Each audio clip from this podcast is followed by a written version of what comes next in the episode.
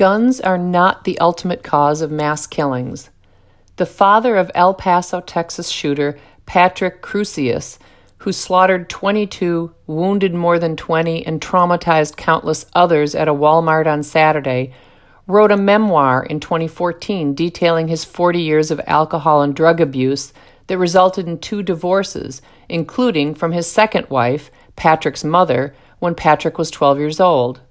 With each horrific mass killing, progressives preach against guns. Again and again, when a man mows down innocent people, liberals put gun ownership in their sights, which is like looking at the problem of teens who cut themselves and angrily proclaiming that the problem is easy access to razor blades. Women have access to guns too. If guns were the problem, then why aren't any mass killers women? Of course, gun control and the left's obsession with killing the Second Amendment by a thousand regulatory cuts are political issues. But if the left truly cared about protecting society from gun violence, they would look beyond the cheap, superficial, but good for rallying the troops issue of gun control. They would look at the deeper issue of family dysfunction that likely contributes in many cases to mass killings and most certainly contributes to gang violence that plagues all large American cities. Perhaps guns aren't the central problem. Perhaps the breakdown of the family inflicts incalculable harm on children. Perhaps the breakdown in the family renders boys less capable of responding in healthy ways to other trials in life. If only progressives would join conservatives in taking our devotees of easy peasy divorce out of wedlock sex and births and fatherless and motherless homes to the woodshed, maybe society could begin the slow process of undoing the damage done by a society hell bent on sacrificing children on the altar of adult desires. All children are harmed by family breakdown and dysfunction, but because boys and girls are by nature different, they are affected differently. Some second wave feminists and virtually the entire trans cult have contaminated the developed world with the lie that men and women are ontologically identical and interchangeable. They're not, and that's why mass killers are exclusively male. Boys are not worse humans than girls. They are different, and therefore cultural forces affect them differently. Properly raised, men are heroic defenders and protectors of women and children improperly raised, some will become the predators against whom our heroes valiantly, heroically, and sacrificially fight. Here's a list of just American mass killers. Yes, mass killers are found all over the world, and please note that not all of them used guns. And this is going chronologically from the oldest to the most recent. Andrew Kehoe killed 38 elementary school children two teachers, four other adults, and wounded 58 in Bath Township, Michigan in 1927. Kehoe used explosives. His mother died when he was five. His father remarried, and Kehoe had a poor relationship with his stepmother. Howard Unruh killed 13 in Camden, New Jersey in 1941.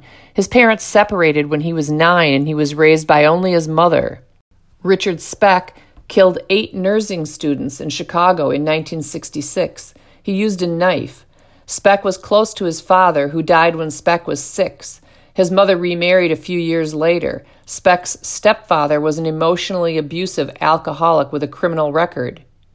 Charles Whitman killed 16 people at the University of Texas in Austin in 1966. His father emotionally and physically abused Whitman and his mother. James Ruppert killed 11 family members in 1975 in Hamilton, Ohio. His mother told him she had wanted a girl. His father had a violent temper and no affection for James or his older brother Leonard. His father died when James was 12. His 14 year old brother assumed the role of patriarch and bullied James. James Huberty killed 21 and wounded 19 at a McDonald's in San Diego in 1984. His mother abandoned the family when he was about 10. George Hennard killed 23 and wounded 27 at a Luby's restaurant in Killeen, Texas in 1991. Hennard's childhood was turbulent and unstable, as was his parents' marriage, which ended in divorce when Hennard was 27. James Pugh killed nine and wounded four in 1990 in Jacksonville, Florida.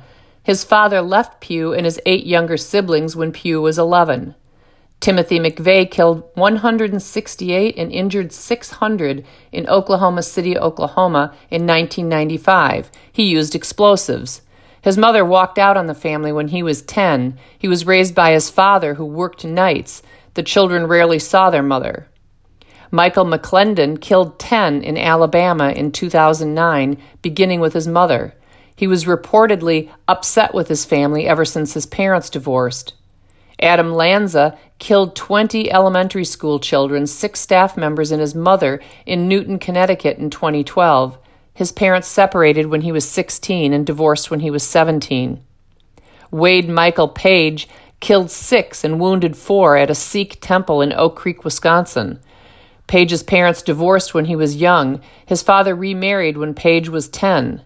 His mother died when he was 13. Reportedly, Page did not get along with his father, and at some point in his school years, his father and stepmother moved out of state, leaving him to split his time between his aunt and his grandmother. Dylann Roof killed nine in a Charleston, South Carolina church in 2015. Roof was raised in an unstable family in which his father verbally and physically abused his stepmother. Chris Harper Mercer killed 10 and wounded 9 in Roseburg, Oregon in 2015.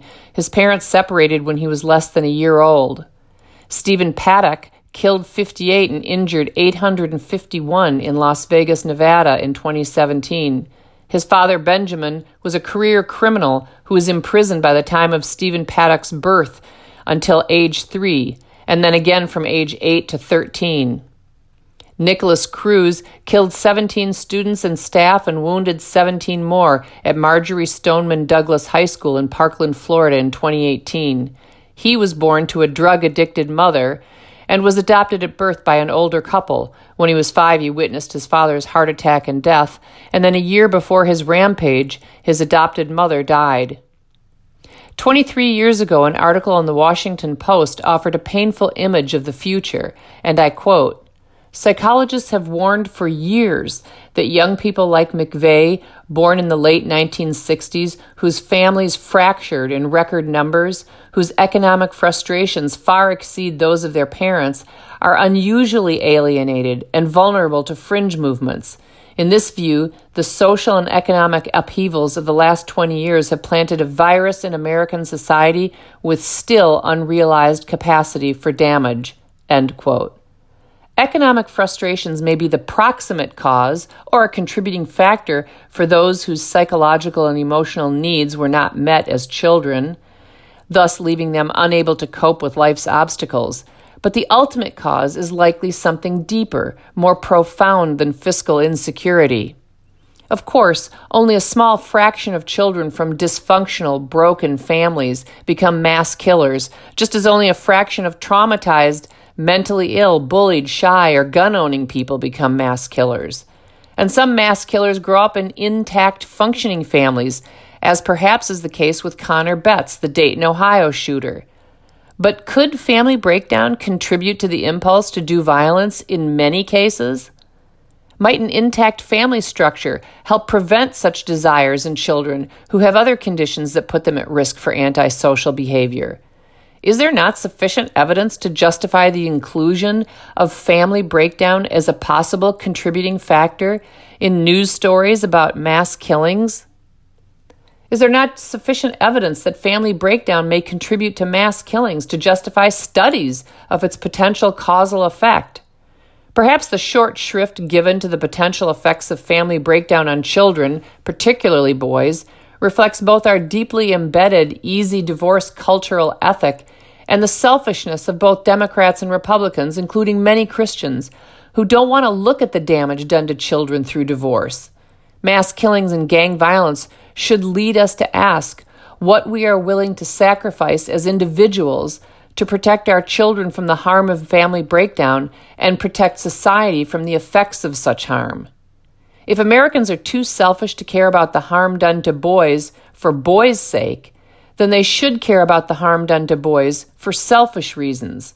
Some of these harmed boys will turn their pain against society.